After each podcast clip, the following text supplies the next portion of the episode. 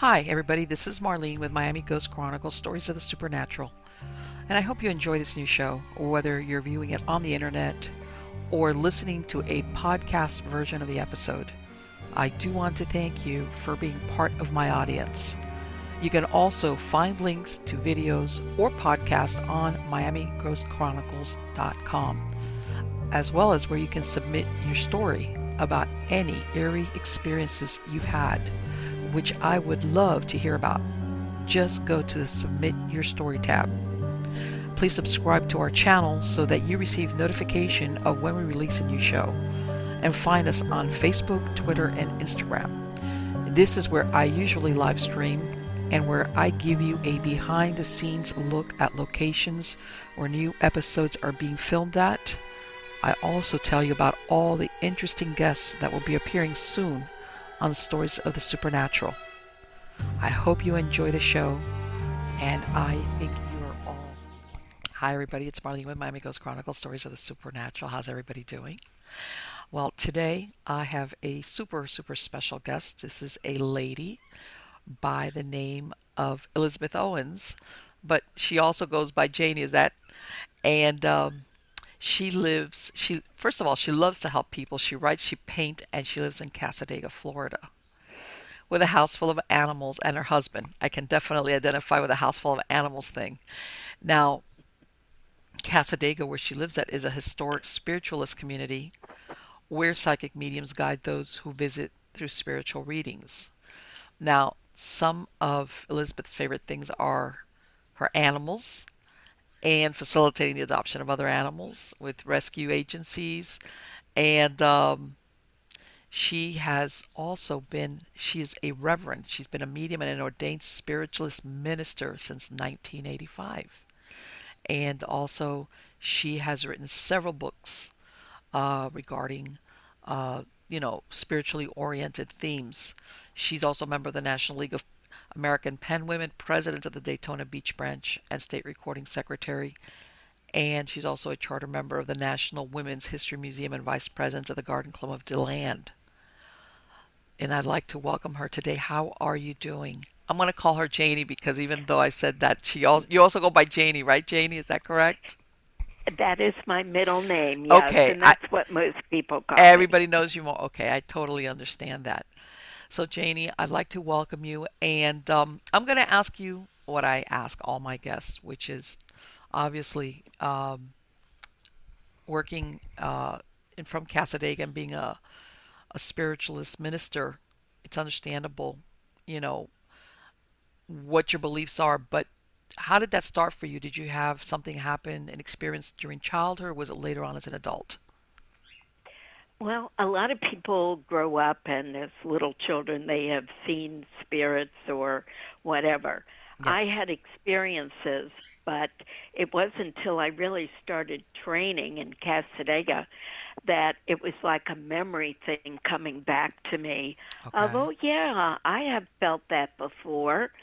But as a child and now, I don't remember back then how what experiences. I just remember remembering when I went to classes. It wasn't until I actually had a reading when I moved down to Orlando, Florida, mm-hmm. and I was so impressed with the reading of this medium, and I thought, wow, I want to do what she does.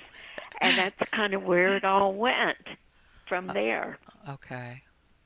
So, um, yeah, and um, so and I know sometimes what you describe happens where of course children being very open and unfiltered with having experiences and not knowing that what either they're witnessing or experiencing or feeling or seeing they're not supposed to be seeing. They accept it. It's it's fine. It's and then you know as we grow up unfortunately sometimes you know either they forget about it or just is not as apparent and then but it's always there oh, exactly. in other words. It's always there. It's just life gets in the way, for lack of a better word. Yeah, a lot of children who, you know, just denied what they saw, felt, heard, or whatever. And, you know, in later years, they had to try to go back and bring it back because they had that interest. So they took classes and, you know, were able to uh, gather that information again. Okay. And I mean, and, and I think it's very interesting because I mean, I've been to Cassadaga myself. I live down in Miami, so I've been to Cassadaga a couple of times and everything. But it's to me, it's fascinating that you went, you got the reading, and you felt such a calling that you actually pursued it. But some people, sometimes people will say exactly like what you said. Oh, I'd like to do what that person's doing, but that's as far as it goes. They don't, they really don't go to the next step and beyond. Um, did anything happen to propel you along that, or was it that that you found a mentor? How did that come about? Well, I was so impressed with her that uh, she was a pretty well known medium at that time in Orlando. And I said, I'd like to come to classes. So I started coming, coming to her classes. Oh. And uh, eventually had training in uh, in Cassadaga. That okay. was where most of my training was. Okay. All right. So okay, luckily then, and she was offering classes. In other words, that she was, that there was a place for you to go to to to start learning. Oh, and yeah, yeah. It sounds almost like what you're describing is that once you start taking the classes, you were able to develop or train an ability you already had to begin with, but before that, maybe it was a little bit unstructured. I don't. Well, you know, it's really kind of funny because um, I feel now, in retrospect, mm-hmm. that everything in my life was leading me to when I came to Cassadaga. Okay. And uh, I point that out in my upcoming book, which is going to be released in November. Okay. And it's it's really kind of amazing when I sat down to write this book and I thought, my goodness, everything is leading me to this one place and time of Cassadaga. Wow. And it, it, it all pointed to that because I certainly did not have anything in, in my childhood and my adulthood with ex husbands um, kind of was prepping me for what was coming. It exposed me to things and I'm a Pisces, so okay. I was very open to everything. Mm-hmm. And all these different events that happened in my life, like uh, one one ex husband talked to his grandfather, and his grandfather would visit him and told him he was going to marry me, and and various things, you know. And oh, his wow. stepfather talked to his mother, and I mean, it was so many things I was exposed to that by the time I guess I got to this woman who gave me a reading, I was like, wow, yeah, of course. You right. know, I want to do what she does. Right. Yeah, but you only see that in hindsight, I guess, is when you look back and oh, yeah. you, you see that, you know, where there's like a chain where one event or uh, leads to another. And even though exactly. it sounds like, yeah, this was happening to another person, but it was happening to a person that was in your orbit, you know, obviously a, a husband. So. Right. Right. Yes. And let me ask you, when your husband was telling you about this, did you believe him? What was your experience, you being uh, an observer, what he was describing that was happening with him? Oh, I totally believed it. Okay. I mean, there was no doubt in my mind. I mean, I was a sponge. You know, I was totally soaking it in, and I believed everything and it just kept on going. It just kept coming to me. And the more that came, the more I believed. And so by the time I got to that reading, I was like, yeah, come on, give okay. it to me. I want to do it. right. Okay. So, yeah, that, that, um, that in other words, this wasn't like something totally foreign or alien to you that you were like, I don't know, I have to process this. You had been processing it already for years. Yeah, on some level, yes, yes. So here you go. You you you started taking the classes. You're developing, and and you, and, and I'm going to ask you because some people they go that far, but then they never go further. And obviously, you went as far as being ordained, and I like everything else. At some point, the training wheels have to come off, and then you're doing it on your own. Um, How was that for you as far as confirming the decision you made, or were did along the line did you ever have any doubts if this was the right thing for you while it was happening? Well, I have to tell you, when I went to two classes with this lady, mm-hmm. and in the second class that I attended, uh, we were in meditation, and what I saw very clearly was a woman with long brown hair, obviously in pain, and in a hospital bed.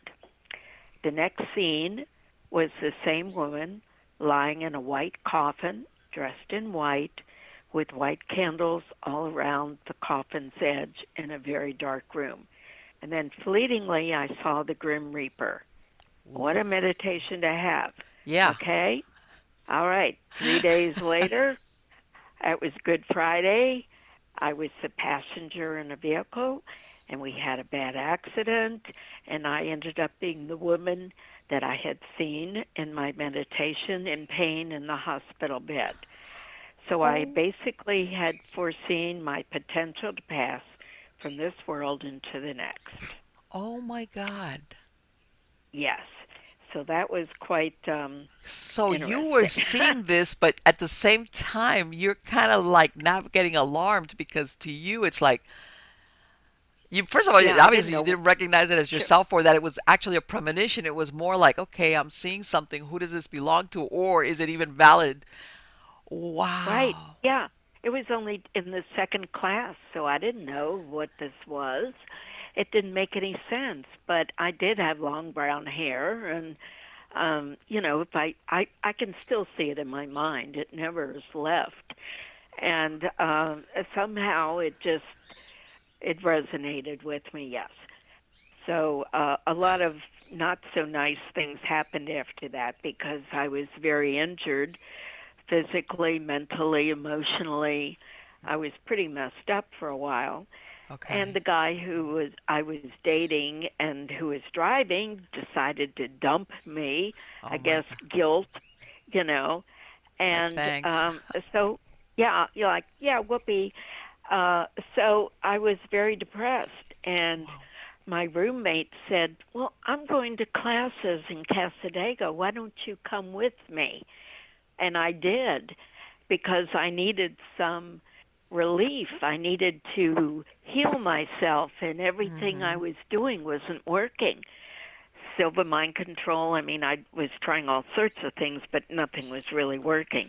Right. So I went to Cassadaga and took classes, and I jokingly say I never left.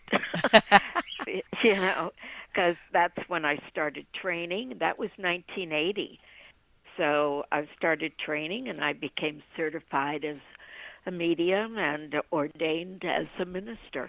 Now, let me ask something, Janie. Do you think that that little exposure that you had right before you had the accident, that that was happenstance, or that was something that needed for you for you to be involved in right before you had that accident? So, and almost, uh, lack of a better word, you having that vision confirmed for you how much that, there was out there that you really didn't understand and then of course you have the accident but because of that yeah. initial contact you had do you think that had anything to do with you later on going on and becoming becoming a reverend well i think it all was interlinked i you know it was all part of my path mm-hmm. to bring me to where i am because i ended up writing 12 books okay. you know i'm published through llewellyn and they're the biggest and best with the new age and yes. psychic things and so forth. So yeah, and I have a slide here with some of the covers of leading. some of your books. I'm sorry. I, I no, that I have a slide with some of the covers of some of your books showing it, so that the people will be yeah. able to see it. Mm-hmm. So yeah, okay. it's um, that definitely yeah. it it was, you know, and I think, yeah, I think that accident was just part of the stepping stones, and I think it was a healing and uh, mm-hmm. that was to come later and you know it was all meant to be everything happens for a reason and it was just part of it to bring me to Cassadaga. I think my ex-husbands were meant to bring me to Cassadaga. And you know, it all evolved into Cassadaga. It's the weirdest Right. thing. all all roads lead to Cassadaga. Yeah, no kidding. Yeah, yeah. Not well, it- really, but yeah. Right. And it makes you wonder, you know, I mean, if you want to look at it, I, something good came out of that bad experience. You know, Yes, hopefully you would good, think, well, why? I wish I could have gotten to Cassadaga without the accident. But still, who knows? Maybe what your, where you would have gone without that accident. At, you know, despite you having started taking those classes, but you really can't never tell about that. But bottom line, know, m- it's, you know, even though I think we have free choice, I think there's also a, a, a, a certain amount of maybe what predestination or things that we're meant that we're meant to experience one way or another. Yeah. Yes, I believe that. Yes. So, um, you, what happened? You started taking classes, and what at, at some point, what you moved to Cassadaga, and you started then giving readings yourself there from Cassadaga. Yes, uh, eventually I did move to Cassadaga, Mm-hmm. lived there for numerous years till I got married and moved into DeLand, Okay. and eventually moved back into Cassadaga and back to DeLand, which is only like 10 miles away. So, Right. but I, you know, I still have property in Cassadaga in my office and so forth. So, uh, it's been kind of in and out of Cassadaga. Right. You know, it's a very old community, very old buildings, and sometimes you might want something a little more modern. But the housing there is really cute, some of them anyway, Uh huh. and some of the the house I had was uh, very adorable, and I still have the house, and my office is there, and uh, it has a special significance, um, an ambiance to be in Cassadaga because it is so old, and it's like stepping back in time. Well, the thing about the old houses, sometimes people don't realize because the house I live in is 100 years old. That even when you modernize it, what the older structures, they always have sometimes some, like you said, some challenging things that happen. Yeah. Oh, yeah. like you said, and when you have a newer house, you don't have to worry about those things. As in, like, like what I told you about that your well dries up on you. yes. But okay, one of the um, one of the books that you wrote was The Path to Mediumship, and let me ask if you could explain it. Being psychic versus being a medium, is there a difference between one thing and the other? Well, everybody is psychic, Mm-hmm. you know, to a certain extent. Some people, obviously, more so than others. Okay. But it's simply like the phone rings and you know it's your sister on the other end and you haven't talked to her in weeks and but you just know it's her. Um, and and knowing your child is in danger in at school or something and fell right. and then the school calls. I mean, that's a psychic connection. It's like an information bank out there, and you're just suddenly getting a ray of light into you, connecting you to it, and you know something. Uh, so everybody has that ability. The Okay. idea of being a medium, though, is you are able to see, feel, hear, sense somehow the spirit world. okay. And uh, not every psychic is able to do that, Okay. but every medium is able to be a psychic. okay. I understand. Right. You can be a psychic and not be a medium, but if you're a medium, you are a psychic as well. Yes. Okay. And um because I, I know that a lot of people, you know, there's the Hollywood version of psych of psychic mediums such as, you know, when they used to have the Ghost Whisperer and all these shows and I don't know, I, is it really like that? Because I don't think it is. You know, because they make it I think sometimes they make it um too I, I don't know, it just it doesn't seem. Is it that way? You tell me. Well, I think the movies, TV, so forth, they sensationalize things, or people wouldn't watch the show. Right. Exactly. It's got to be interesting and keep moving and so forth. exactly. And um, you know, I I love those shows. I mean, Oh, they're yeah. really fun to watch, but they are a little out there. They're a little overdone. And uh, no, our lives are not quite that obvious. You know, you're not and, solving. and, you're not solving unsolved mysteries and cold cases like they did in some of these shows all the time. Yeah, okay. definitely not. All right. And I, I, I mean, you have to be a little careful with some of this stuff mm-hmm. because people get too enamored. I guess would be a good word to use, right. and uh, and uh, we're normal people. Mediums are normal. Right. Just like anybody else, you wouldn't know the difference mm-hmm. passing them in the grocery aisle and so right. forth. So, uh, and no, they're not seeing spirits running around the grocery store, you know, and going boo or whatever. Right, that everywhere uh, you, you, look, know, it's, it's, it's that person. Okay. Yeah, and some people are open a lot and see more things than others. Mm-hmm. Some, but the thing is, you're supposed to learn to turn it on and turn it off. Okay. So you're not bombarded because that would be very uncomfortable. Okay. I turn it on, I turn it off.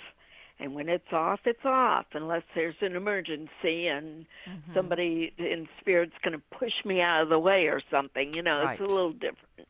Okay. But generally speaking, we don't all run around with our antenna up and, you know, and trying to see what's going on a 100% okay. of the day. You know, it's ridiculous. Right. We don't do that. Nobody does that. I don't think the um Long Island medium does that either, frankly. Oh, I think you know. It, I yeah, know. if she does, she's really got a problem. And I don't know. This is my personal opinion, and I know everybody thinks of it. I think she's likable, but at the same time, I sometimes think, and I, and I know what you mean about it, as far as shows being, you know, making them, you know, a little bit sensationalized to keep their viewers interested. Mm-hmm. But I can't Sure. see going up to somebody that doesn't know anything and start to give them a reading, especially about somebody that's departed, because I don't think that everybody's ready for that. especially Well, yeah, there are two points on that. Number one, I don't think that really happens. I think they pre screen them right. to make sure they want to hear from her hmm because the possibility is if that was the way it's being shown, she would go up to somebody and they'd slap her or throw a watermelon at her. I mean, Exactly. get away from me, you know. That's I mean, they don't want to hear that all the time, you know. Some people are scared of it. Yes. So uh, they have to pre-screen those people. I mean, Right. And, and and you know you what? know. Depending on also the relationship with that person, supposedly that she's communicating with, some people are not ready to have that conversation, especially with a camera, uh, camera person filming it. Is like, know, Of course, you know it's it's uh no people. Some people are very private people. They don't want that on TV. I No. mean, this is all pre-done before they ever go up and film somebody. It has to be. And let me ask you something, Janie. When you say being a medium, do you have, is it like what, you know, when you're meditating that you said you had that vision, or is it that actually the spirit of that person uh, is, uses your body to communicate? How does that work? Um, it's a little of both, in a manner of speaking. Uh, if a spirit is going to come through to you um, under normal circumstances, you are prepared Mm-hmm. and you're open for that communication. So, Okay. in that respect, your body is being used, Okay. not like I'm channeling exactly. Right. Because I know you So see sometimes these, well, mediums or psychics that eh, uh, sometimes they actually feel like the symptoms. Let's say if, if that person had a certain illness or if they Mm-hmm. Well, died a certain way, they kind of like feel it. Uh, yeah, well, that can happen psychically as well. Oh, okay. you know that people could uh, feel something in their body that they're um, that the spirit is experiencing. So Okay. you know sometimes mediumship and psychic kind of blend. You know a little bit. It's you know yeah it's hard to differentiate between the two sometimes. Okay. And I know you have another book uh, nonfiction, which is Messages from the Spirit. And usually, I mean, I imagine when people, let's say, come to you for a reading, um, and let's say they want to communicate with a certain person that's passed on, um, is it always, I mean, do you all, are you always able to reach that person, or how does that work when somebody says, I, I'm hoping to communicate with a specific person? That is a really good question. So, really, there are people, mediums, who will say to you, if you call and say, I want to communicate with my daddy, you know, Mm-hmm. okay, come on, honey, come on over, and we'll do that. Okay. Well, there is no guarantee that any medium can communicate with your relatives. It's just like um, uh, people on Earth. Okay. You know, you get along with some people and you blend, and some Mm-hmm. people you don't. Okay. So, any given medium may or may not be able to communicate with your father, you know, Right. whatever. And uh, and either they can or they can't. And I find it very offensive when people promise, "Oh yeah, no problem. You know, we'll bring them through." Mm-hmm. Oh, no, you can't guarantee that. That's impossible to legitimately do it. You know, Right. so it's always wise if you're a medium to say, you know, we'll try. I can't guarantee it, but we'll see what comes through. And you know, the funny thing too is sometimes daddy doesn't want to come through to the I was about to say, I was about to say that. I'm thinking to myself, Yeah. what if dad's passed on and he's having a good old time wherever he's at and he's like, you again? What? Hello? Yeah, I'm doing my exactly. thing here. I mean, he might be busy. You know, uh. I mean, just because you want to communicate doesn't mean he wants to. Maybe he doesn't like you so much as you like him. You know, I mean, you just never know. Yes. So you can't. It and and another time, maybe the communication would be fine, but Right. that particular time, not so much. Right. You just so you cannot guarantee to somebody, oh Uh-huh. yeah, daddy will come through. Right. You know, that's not good. Well, and and I don't know. I'm sure. I, you tell me. Have you ever had experiences with people who uh, want the guidance from either one or certain family members or whoever, whatever, about? In other words, that instead of making the decisions because hey, at the end of the day, you're alive and they've died and you've got to make decisions. They're almost afraid. They still want to like communicate and get the okay or a blessing. Like in other words, they're dependent too much on this um, communication with somebody that's just passed on, and they're kind of like maybe uh, unwilling to accept they have to stand on their own two feet. Have you ever come run across anything like that? Actually, no. Really? Um, n- normally, it's just a question of how are they or anything they want to say to them at all will be great. You know, hmm that kind of thing. But uh, generally speaking, no, they're not really looking for their so much approval. I ha- I have not run across that. I was thinking more like, you know, some people when they're, you know, whether it's the husband or a parent or parents, where, Mm. um, in other words, they're they I guess what I'm, um that they still want to keep that type of relationship, but they can't because you're alive and that person has passed on. And as much as you would Right. like for them to be alive and be a part of your life, you know, that that possibility is not there anymore. So, It's kind of unhealthy, actually. That exactly, exactly, Yeah, where yeah. they just they're, they they don't ever accept the part of, you know, how they say all the different stages of grief.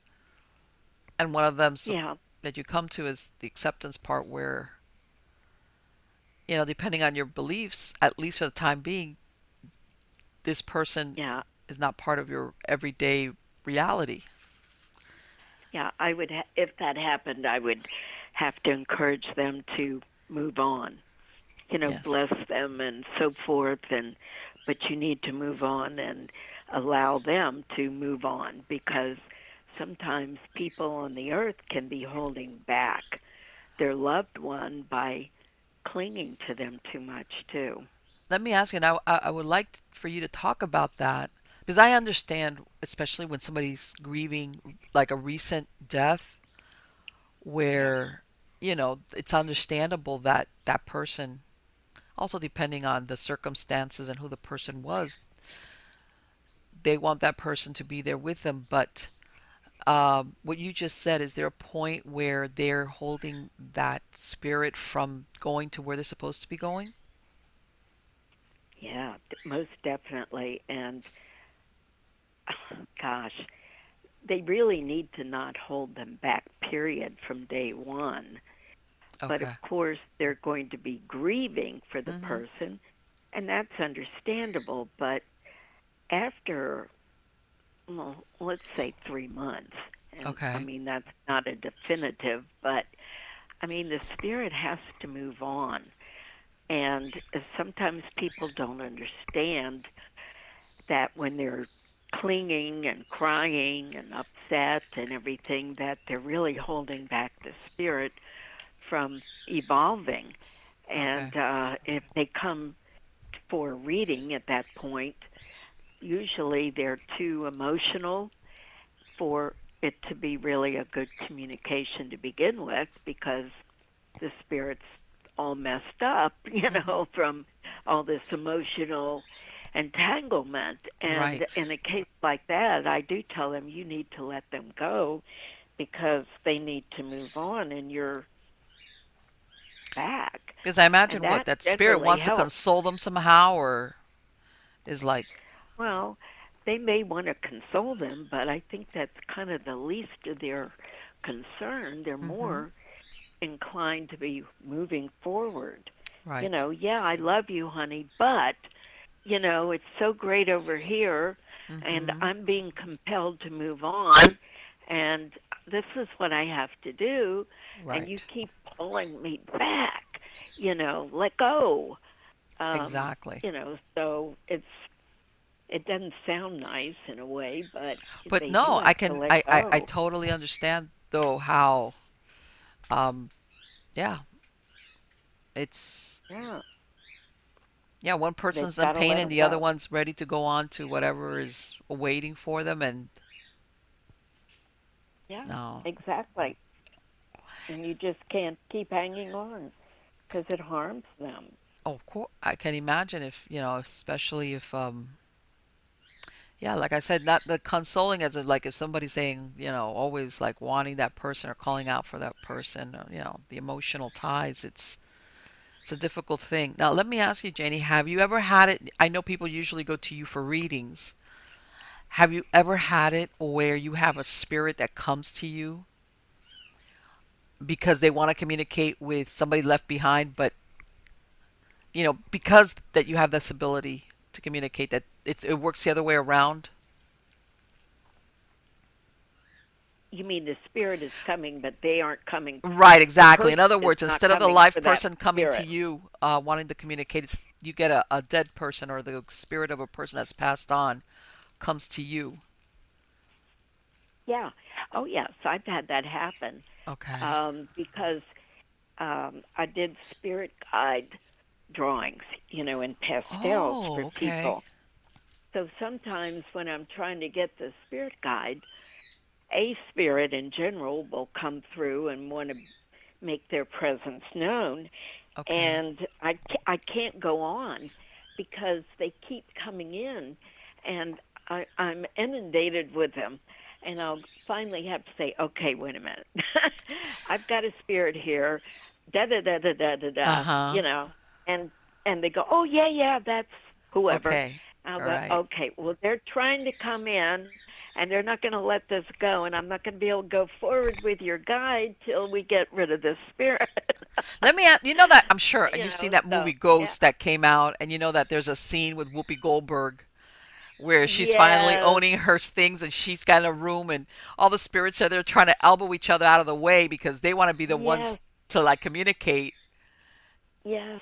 You know, like exactly. like because hey, she can actually see and hear them or hear them, and they're like, "It's my turn." right. Exactly. right. Yeah, that's that's why I was thinking, you know, some of them if they have some messages like everybody wants to go be at the front of the line. Yeah, and then I've had other times where I'm doing a group session mm-hmm. with, say, three sisters, and um, they're hoping that some relative will come through, and sometimes they do, okay. sometimes they don't, you know. Right. But then, you know, and then all of a sudden I've got somebody rather coming in, and they're and they're like, "Why is he coming in?" I don't know. You know, exactly. it's it's like you know, it's like a light goes off up in there, and and all of a sudden they've got a channel to come in, and they're taking advantage. Here right. they are. Oh, exactly. okay. Well, I hadn't thought of him in years. You know? But you know what? But you know, it's almost though at the same time it almost like lends validity in a way because the person that comes through is not the person that they want or even thinking of. Right. But still oh, they come no. through and I imagine what they give you some type of information so that they uh, understand who it is, uh, either a name or something about themselves. Yeah. That Well, let me tell you something really weird. I had three ladies in front of me, and uh, was seeing, you know, who was around, and I'm describing this young man on a motorcycle and on and on, you know, and they're looking at me and they're not identifying at all with this spirit. So I'm like, well, take it with you. It may occur to you because Uh-huh. you can't think of everybody you've ever known right. in your whole life who's on the other side, right? right. And then it suddenly dawned on this woman, oh, wait a minute. It was like three, four days before that, she had seen an accident where this young man had died on a motorcycle. Wow.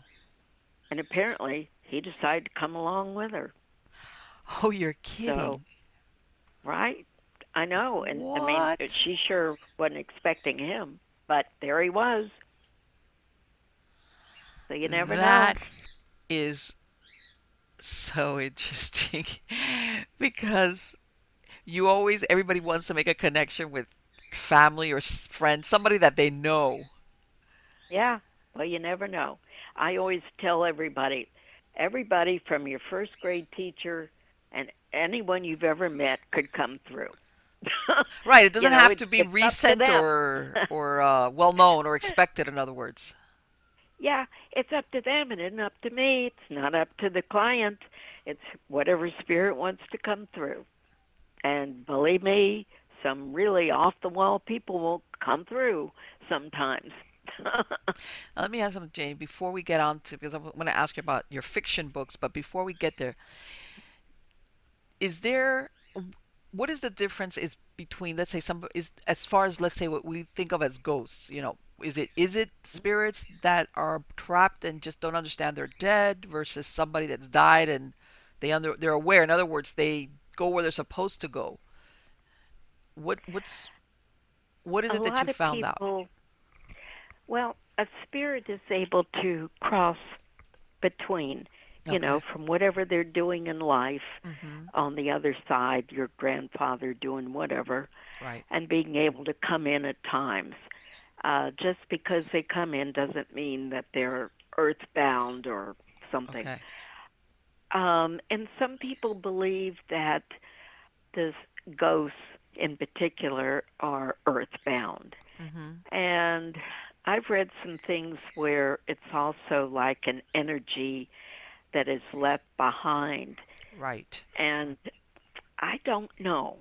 You know, I, that's really a hard one for me to give you an honest answer because Mhm. I would have said normally that a ghost would be somebody earthbound. right But I also think that's really kind of sad yeah to think that that poor woman, say, up there on the balcony, has been there since 1840, mourning the loss of her lover who went on a ship and drowned. You know? right that she's forever waiting for his ship to come home yeah Yeah, and that's what they always say uh, is the situation.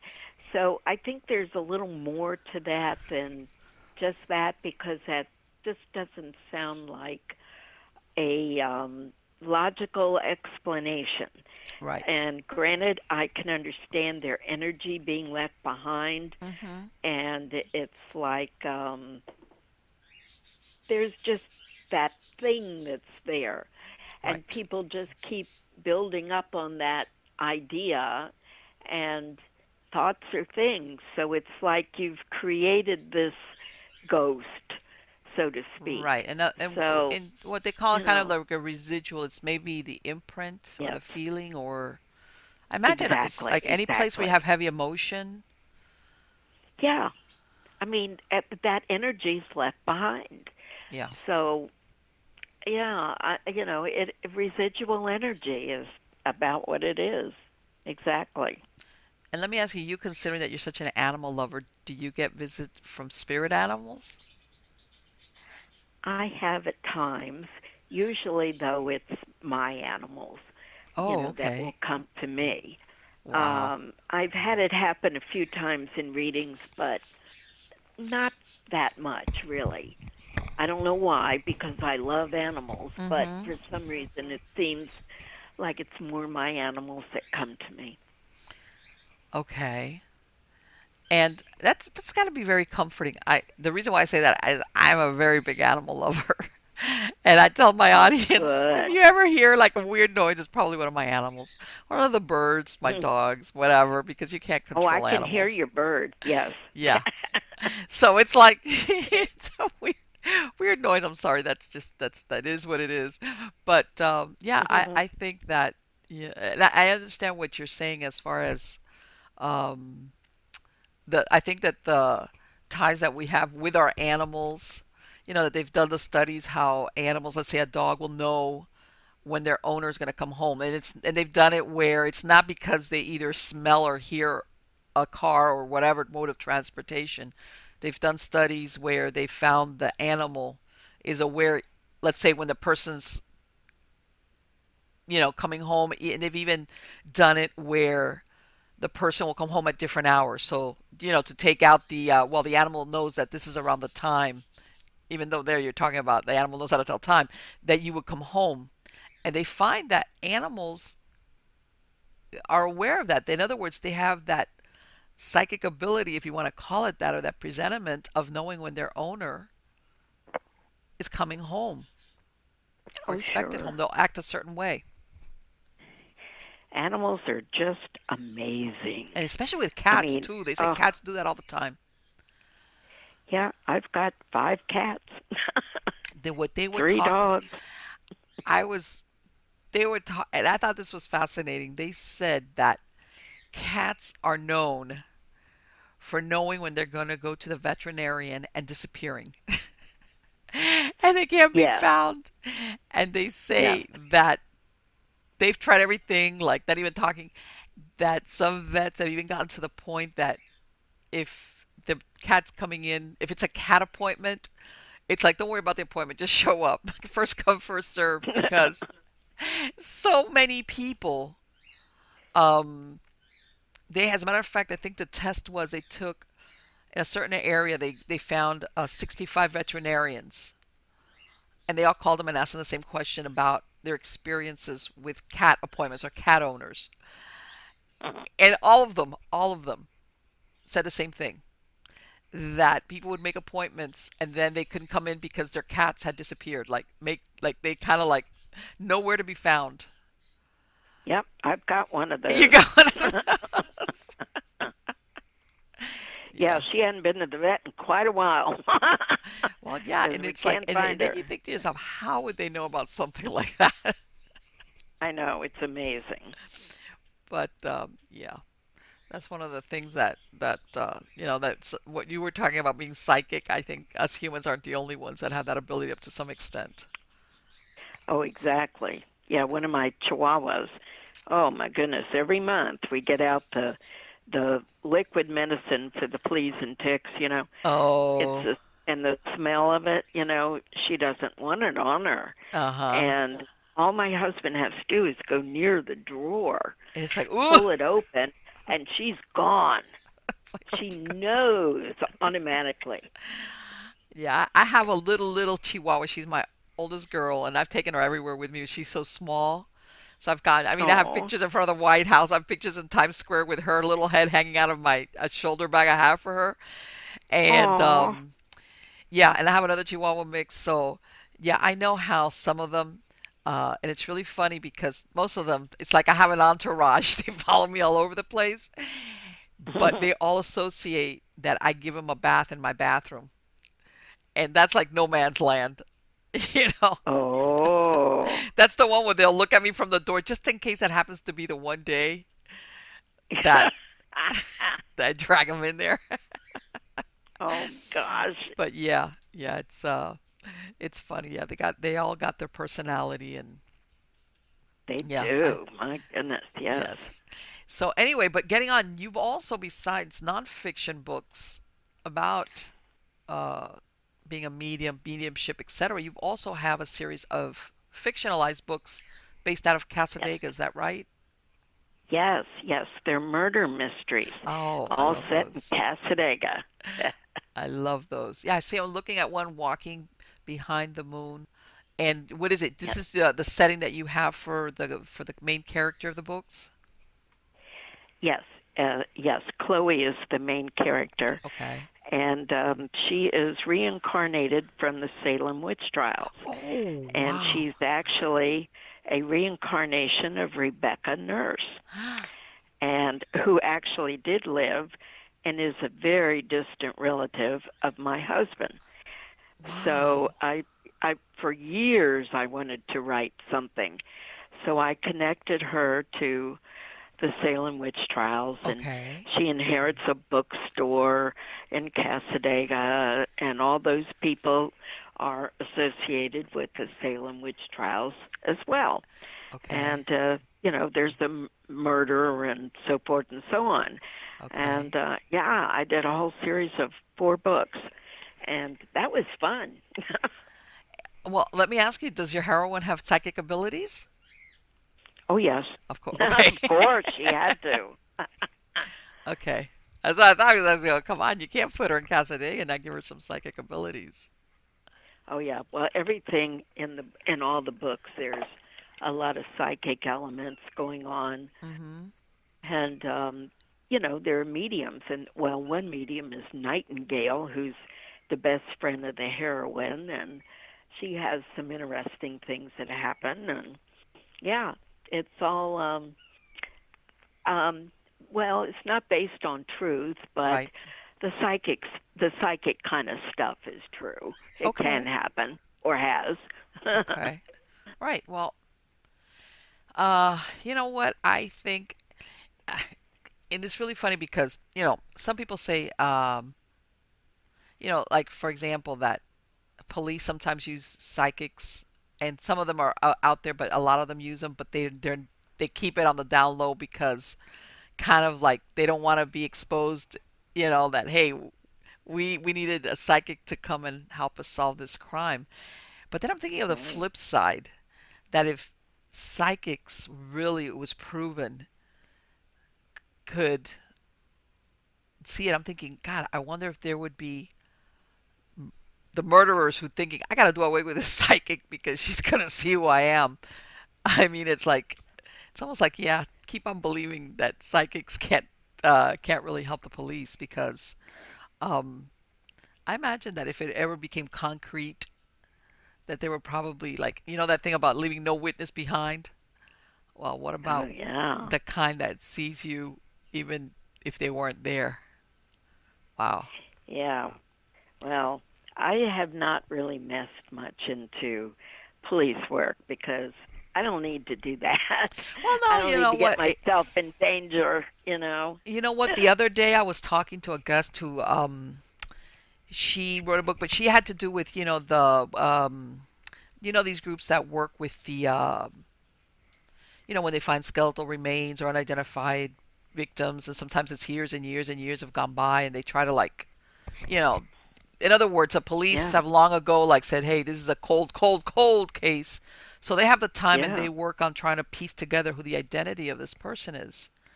And um, right, right.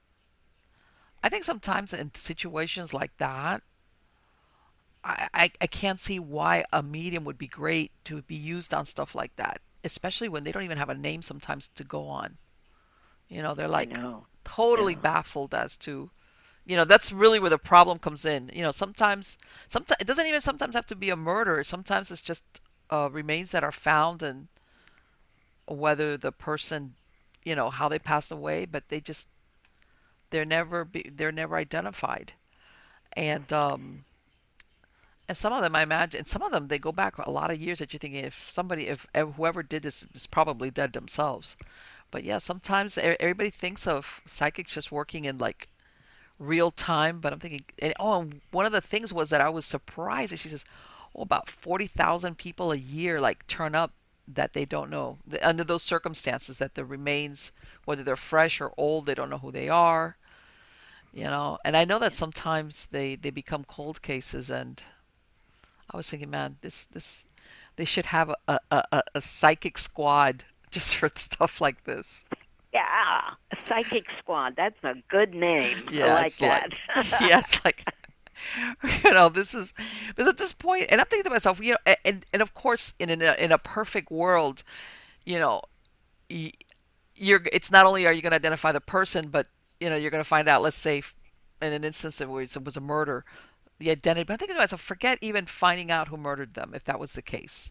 I think that just being able to give a name to that person and maybe letting their family know, I think that sure. right there is the majority of of what's important, even though everybody oh, likes yeah. justice. But um, yeah. I think that for um, you know just not having basically being nameless and uh, letting the family know what happened to them but uh, yeah, the Psychic Squad. I think that you know, you know how they have all these shows about these cold cases that uh, they have certain uh, teams that they put together from police for cold cases. I think they yeah. need to do that for psychics. do a book like that. Do a book like that, Janie. You need to tell a producer that. That would be a good idea. Good show. No, why don't Why don't you write a book about that? Base it out of Cassadaga. You know, oh, believe God. me, there's enough.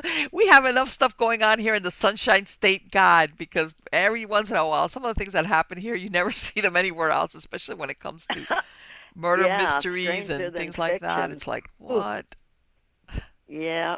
Oh, yeah, definitely. yeah. Yeah. Well, you, you know, I, ha, were you raised here in Florida, or did you move over here after as, as an adult, or? I mean, I know it sounds like yeah, you've been in um, Florida for many, many, many years. I came to Florida in '79. Oh my God! Yeah, you're just like a native. So I, am practically a native. Yes. But no, yes. I was born in Washington D.C. and okay. uh, lived in Ohio, and then from Ohio I came to Orlando. Okay. And now I'm in the land. Right, but you've been here long enough to know what I'm talking about as far as some of the yeah. unusual things that you, it's only in Florida. It's like, oh my God, Florida, but makes yeah. the headlines, but the wrong way. It's like, oh. Oh, I know. It's like, oh no, and it's like an embarrassment. Sometimes. Yeah, I know. It's like, okay, oh. Florida cookie state. I know. I know. it, it's like, yeah, I've had enough of that. Oh.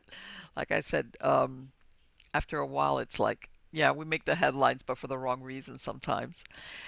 Isn't um, that the truth? so this this book that you have coming out in November, what is that book about? Okay. Uh, it is Spirit Messages, mm-hmm. inspiring stories about mediumship and experiences from the other side. That is the title. Wow. Long title. I, I, that wasn't the title I gave them, but that's the one they came up with. Okay. But um, basically, the book is about my life.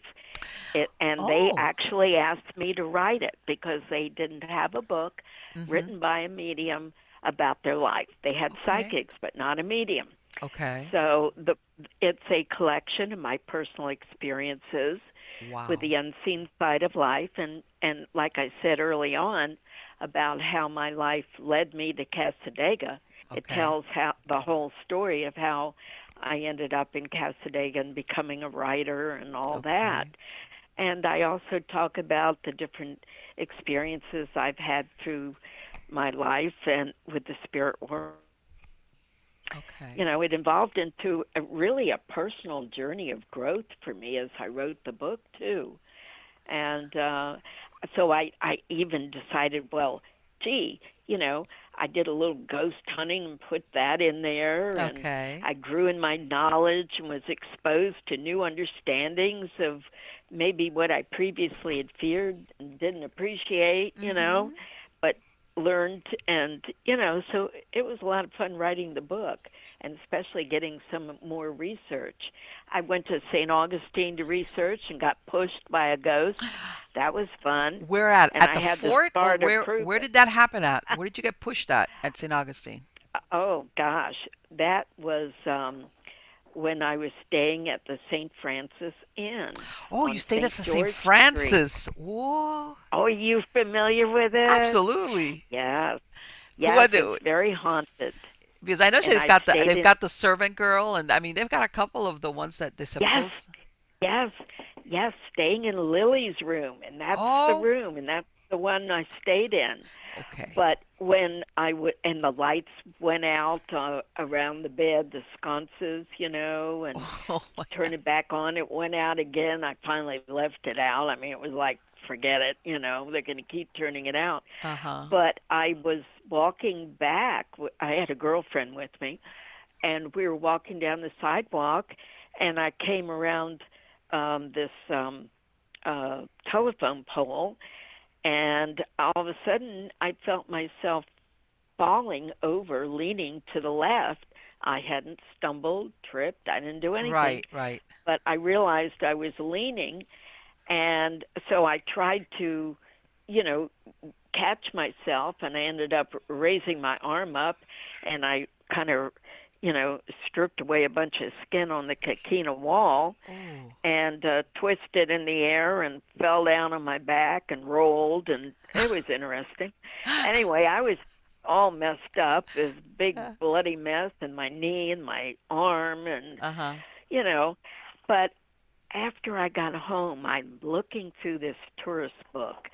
Don't you know, I find a story about this little girl with her parents walking down the street, same street, within about a block or two of where I was, and suddenly the spirit came and pushed her, and she kept telling her parents, I was pushed, I was pushed, and the father had seen the spirit. It was a man running, Oh. and and she had did not scuff her toes, her sandals, nothing, and she banged up her knees, and I'm like, holy cow! So Yeah. then I start asking a few mediums, and they said, oh, you were pushed. Yeah, you were definitely pushed. You know, and I'm like, holy cow! yeah. You know, I couldn't believe it. Well- but I got pushed by a spirit in St. Augustine. and you and you know It what? was amazing. a lot of people and, and and I'm glad you brought that up because you know everybody and like you said the St. Francis certain places you know are known to be haunted and they mm. even have you know identified who the spirits are. I mean I've gone to St. Augustine a bunch of times but I remember one time you know the Tolomato Cemetery which is that old old cemetery which they've it's gated it's got that iron gate. And I remember one Yeah. time I was Yeah. there this was about maybe 7 8 years ago and I remember we were walking because you know that's that's the that's one of the best things I like about St. Augustine is just great to walk around. But it was already nightfall, Yeah. and um, I remember going by there and taking a few pictures. You know, looking. It was already closed. You know, they had it closed and everything. And Janie, I'm not kidding you. The next day, I got so sick. But this is the thing, and a lot of people say, "Oh, I mean, one thing is sick. For first of all, I felt great. I felt fine. The next day, I got sick, but like, oh, not like only when you have a cold, but you know when your whole body is like sick. I was like that for like two or three months. That's the longest I had been sick. Because you know sometimes you'll go Good. through a when you get sick, you'll go to maybe three, four days, and then you get better. Oh yeah. And then I started to think about it. I was like, what happened? I mean, I cut short my outing. I, I came back home because I felt so bad.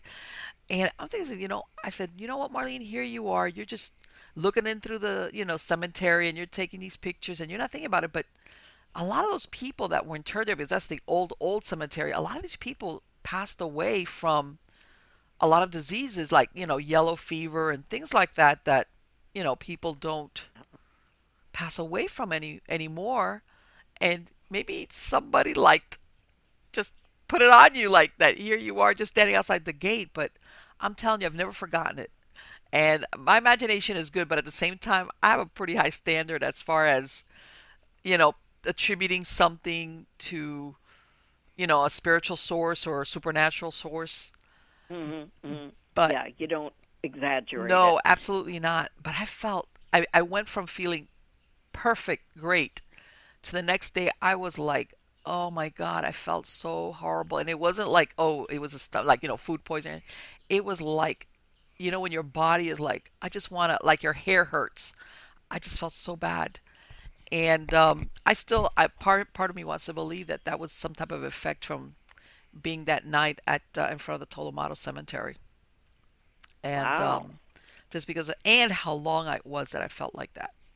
I want to say it was almost like two months for me to totally pull out of it, energy wise, and you know, like that you feel like okay, I can, you know, my my energy was like.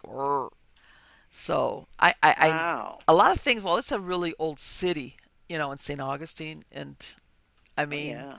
for all the shops and stuff, a lot of things happen. And even though they have those tours, I, I tell people, you know what, for all the things that are publicized about certain places, there's a lot of things and deeds that nobody ever talked about or knows about. That, but that doesn't mean it didn't happen.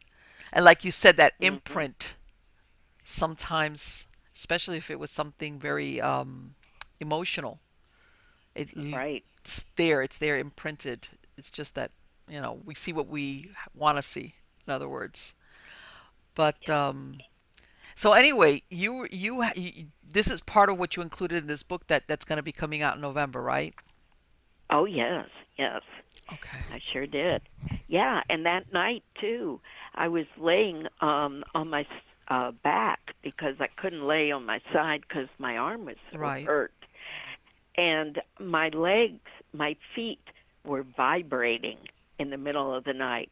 I don't mean tingling, they were vibrating. Really? The bed was perfectly still, and my friend was sound asleep. It was just me and the vibration. So I figured I must have been getting on my feet, you know, from that nice sweet maid who passed away there. I was gonna say you so, had never had that. Oh. In other words, that that's not like a normal thing.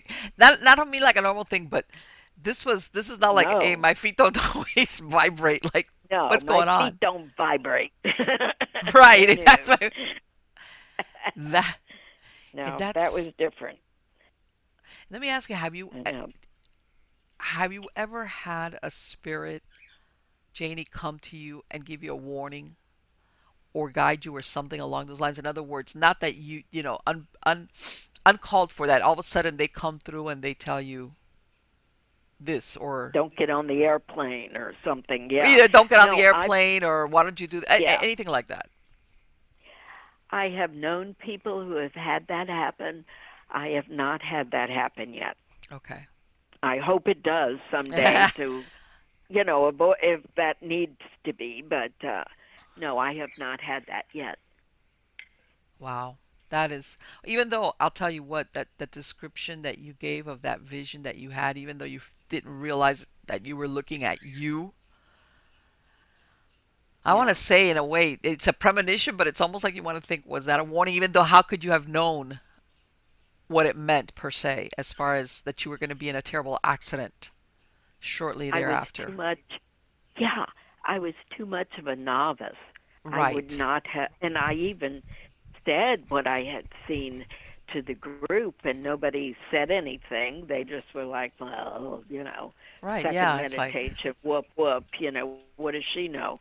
You know, but it was me. mm-hmm. Yeah, that's. Uh, let me tell you something. That story that's incredible. That is really incredible. Yeah, that is like, boy, and that was almost like urgent. I mean, let me tell you something. It's pretty graphic as far as content. It's like check this out. I mean, there was nothing from what you're telling me. There was nothing ambiguous about it. You know, it was something like no. hospital bed, and that's like what? And, and a coffin. And yeah. let me ask. One of the things I've heard sometimes that people, when they're trying to develop their psychic abilities, that they have kind of that Cassandra effect, where sometimes all the stuff they start getting at the beginning is kind of like pretty bad stuff, almost like I don't want to keep seeing all these bad things happening. Is is that accurate? as far as when yeah, that happens a lot to people, um, especially if they're not um, training or anything. They start getting things, and they're it scares them. Mm-hmm. And basically, that is trying to get people's attention that they have an ability and they need to develop it, basically. Um, and obviously, if it you know if it's something bad, you're going to pay attention. And right. remember, if it was something real nice, you'd probably forget about it. You know. Right. So yeah, that can happen. Yeah, yeah, I can. I mean, I've heard of of some people that, like you said, that they really have not been formally trained in being psychic. They just have that ability, but then some of the stuff mm. they start seeing or the premonitions are kind of like either accidents or just things that are very disagreeable. So they like want to shut it down. Like I don't want this anymore. Right. If sure. what I'm going to see is all these bad things happening. So yeah, why am I seeing bad things? You know, exactly. I've had people ask me questions like that, and you know, you try to help them through it so they don't see those things. Well, I imagine it's just like everything. It's just that it's. I mean, think of if you think about it, fear is a very high emotional state that as far as if you were going to pick up something i mean if you if i imagine if you have that ability um it's it's I'm it's difficult and I, and some of the things I think that sometimes people are afraid of it's not only witnessing it is that maybe they want number one they doubt if they're accurate or number two they feel like well if now I know this what am I going to do with this information can I do anything with it does it make a difference or do I just get the information and that's the end right. of it? Well, look at it this way. I went to St. Augustine. Mm-hmm. I wanted some phenomena to write about to put in the book. Okay. Well, if I'd gotten a little push and just kind of tripped over to the side a little bit, well, right, yeah. I wouldn't have thought anything of that. But yes. when I got a push, fell into the wall, fell down, banged up my knee and my arm. yeah. uh, I paid a lot of attention to that. Absolutely. You know? And then come to find out I'd been pushed. It would right. never have made it in the book otherwise. right, and you, I understand what I'm you not, mean. Yeah, because I'm not easily impressed. I mean, mm-hmm. I'm. I still didn't believe that the first time I read it in the book, but I thought, oh, that can't be, but oh, how come I'm finding this? This is kind of bizarre. And right. then other things fell into place, and so it made sense. But, you know, so, yeah, sometimes it's got to hurt a little to. Right. And then I, know, and I see what you're saying. If it would have been any less, you would have written it off to, oh, I sidestepped, uh, you know, I lost my balance, uh, yeah. You wouldn't have said, "Okay, I yeah. got pushed," but that was pretty hard to overlook, which made you, which led you in the direction of, "I need to find out if this has happened to other people." Yeah. And exactly. uh, which kind of put that stamp of, "Yep, you were pushed." yes. what street was that? Just all up by the St. Francis? Um. Uh, was it St. George? Let me think a second. I think Yeah, St. George Street. St. George Street. In I know Old which Town. one that is. Mm-hmm. Yeah, it was. I mean, uh, St. Francis is on the corner of St. George mm-hmm. and something else. I forget what that right, one is. Right, Yeah. I mean, I'm, I'm, thinking of it. I see my mind. Yeah. Yes. Well, Janie, I would like to thank you so very, very much for spending this time with me tonight. It has been wonderful. I love talking to you, and I look forward you. to when your book comes out in November uh, because I can't wait. You know, and uh, it's an autobiography. I think that's fantastic. Yeah, basically it is. But you know what? It sounds it's like the autobiography of a down to earth, a real psychic. You know, medium. You know, not the the the sensationalized version that sometimes you get on TV. No, I'm very down to earth. Believe me. Yeah. you got to convince. I am a skeptic. exactly. Exactly. So, which, by the way, know, I think a I lot of people overlook that and they don't realize that sometimes being psychic doesn't mean that you just take everything at face value. yeah. Yeah. No, I'm very critical and skeptical. You got to prove it to me. Don't tell me you can do something. I, I'm uh, likely going to go, uh huh, right. you know, when I hear some story. Like, mm, Exactly. sure. Exactly. I uh, absolutely, I, I totally agree with you 100%. So again, Janie, thank you so very much, darling. You have been wonderful. And like well, I said, you. uh, You have been wonderful. and I look forward to your book and uh, catching up. I, I want to read those those uh, you know, being a Floridian, I I, I want to catch I want to catch those books, the ones that uh, the fiction ones that you wrote with uh, Placed Out of Cassadaga, because it's just easier when you've been to the place. Like, hey, I know what she's talking about as far as the setting is concerned. Yeah. yeah. Well, some of the buildings are really there, and some are not. I know, but still, it's know, it's just the setting in and of itself. You yes. know. Okay, sweetheart, take care. Okay. Thank you so much. You've been a doll. You too. Bye bye. Okay. Bye bye. Oh, God. ah, she's a wonderful lady. I'm really looking forward to that book when she comes out with it. An autobiography. Because all her books have been um, published by Llewellyn, which anybody that's familiar, especially that um, reads books, you know, they they're a very well-known publisher of books having to do with paranormal, whether they're fiction or nonfiction, supernatural, uh, new age, all that. They're a very well recognized publisher, and she's um, and they asked her to do that. I think that's great. And you know what? I'm I'm always um, I always like to see books that are truthful. Like I said, because you see all these shows on TV, you know, well, Ghost Whisperer, Medium, and all these, you know, even the movies that they put out that sometimes they make it look like you're walking around and you're continuously uh, having uh, running into dead people or like, and it's like, like she said, you know, uh, obviously with the training, but otherwise you couldn't live your life. And I mean, there's a lot of circumstances, and I think that if that was the case, you would you wouldn't be able to function because plus you would be physically drained uh, if you were walking around trying to live your life and every a half a block you get a dead person that jumps out at you wants to give you a message or wants you to whatever or you witness something and it's like okay uh, you'd be uh, you'd end up in an insane asylum because living a normal life versus that doesn't you know just doesn't um, i think it's exaggerated. That yeah like that under certain circumstances like when she described that thing about wow that was pretty uh, amazing you know that that she has a premonition kind of of seeing a woman uh, in a bed and then that other thing uh, that was like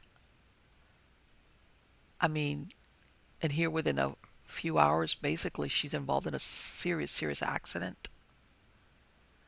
I mean you think was this a premonition a warning don't do it? Or were they trying to tell her look this is going to happen but you're going to be okay? Uh, that's the thing you know that sometimes and i guess that's what she talks about when you're untrained it's difficult sometimes maybe if if you've got that ability to understand what it is that they're trying to say unless of course maybe like when you're doing a reading for somebody that somebody comes to you and specifically says i want to speak to daddy like she said or or my wife that whatever or, or grandpa where'd you leave the will? Um that you know there's there's uh I- the boundaries i imagine have to be very firmly established because if not it would bleed over into your normal everyday life and i don't think you could function if you don't do that. And, and, and as a matter of fact, I have heard of people who have had psychic abilities that because they're not trained or understand too well what's going on, they shut it down because if they feel like, in other words, if they don't totally like shut it down, then it just rides roughshod over their life because they start seeing things or visions or warnings or feelings if they're one of these people that are sensitive and feel at the most inappropriate times like there's no off button for them. So they just whoosh, shut it totally down. Like i don't want to see nothing nothing nothing nothing because they just can't handle the the abilities they have which i imagine that's that's where the the training part is so important uh, because i guess contrary to what people think of, I don't think that that's you know how some people say, "Oh, that's a curse," or I don't think it's, I think it's a gift. It's a gift, but like everything, if you don't understand it or know how to use it, it's you know you don't see the value in it. But yeah, and I agree with her. I think we all all are all psychic. Some people more than other. Some people because they accept it and develop it. Others sometimes have those flashes of insight under stress or fear or you know when you've heard of people they see apparition crisis of somebody that just departed and the thing with the animals the same thing. But i think we're all psychic up to a certain point especially when it's a connection with somebody that we have a relationship and you know and i think and i've heard of this of people having either visions or presentiments like even with a person that might be on the other side of the world in other words linear distance does doesn't matter um, it's the relationship that you have with that person that dictates that bond that you have with them uh, and I was talking that thing about the pet. Yeah, I, I was researching that, and I was like, I was fascinated. I mean, I always knew it because, like I said, because I've had animals. But when you see that they're testing for it, that they've tried to do certain types of tests to prove that, and it does bear out. Um, that was incredible. Yeah, I think that there's that we have all connections amongst ourselves and let's say our families or those that are close to us. It could be a neighbor, whoever, uh, and including our pets. And I mean, and if you want to, and I know my horticulturists out there will go, yeah, Marlene, including even the plants and fauna that we have around us in our home. I think that we're all connected on some level, one way or the other and it's almost like you know the spider web where you touch it on one end but the whole thing vibrates that there's that entanglement that there's that connection even though sometimes we just don't understand what it is or how it works kind of deal but aren't we all fascinating creatures i think we are so anyway guys thank you so much for coming back uh, if you're catching us on YouTube or on any of the podcast platforms, make sure to subscribe so you get notifications of when I release a new show.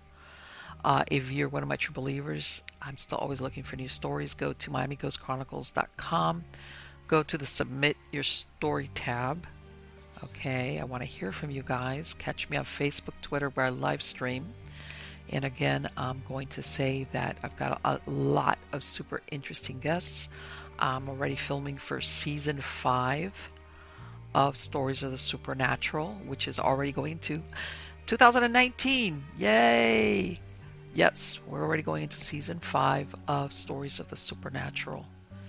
And um, I got a lot of great ideas, a lot of great guests and things coming up. Okay, but I always leave room for the unexpected. And by that I mean either an investigation that comes my way, um, that I'll participate in, a field investigation. I've had a lot of requests to do more shows about, you know, since I'm a trained hypnotherapist, my degree is in mental health. Well, not really mental health, human behavior. I'm a behaviorist. Um, I've got a lot of, but I always my my emphasis in hypnosis was always in alternative areas of hypnosis. Even though I did traditional stuff like stop smoking and weight control. I, I went into a um, past life regression, uh, a lot of way out there stuff. So I've had a lot of requests to do some shows just about that. Uh, so again, guys, thank you so much for being part of my audience. You're all wonderful, and I will be seeing you very, very soon. Take care.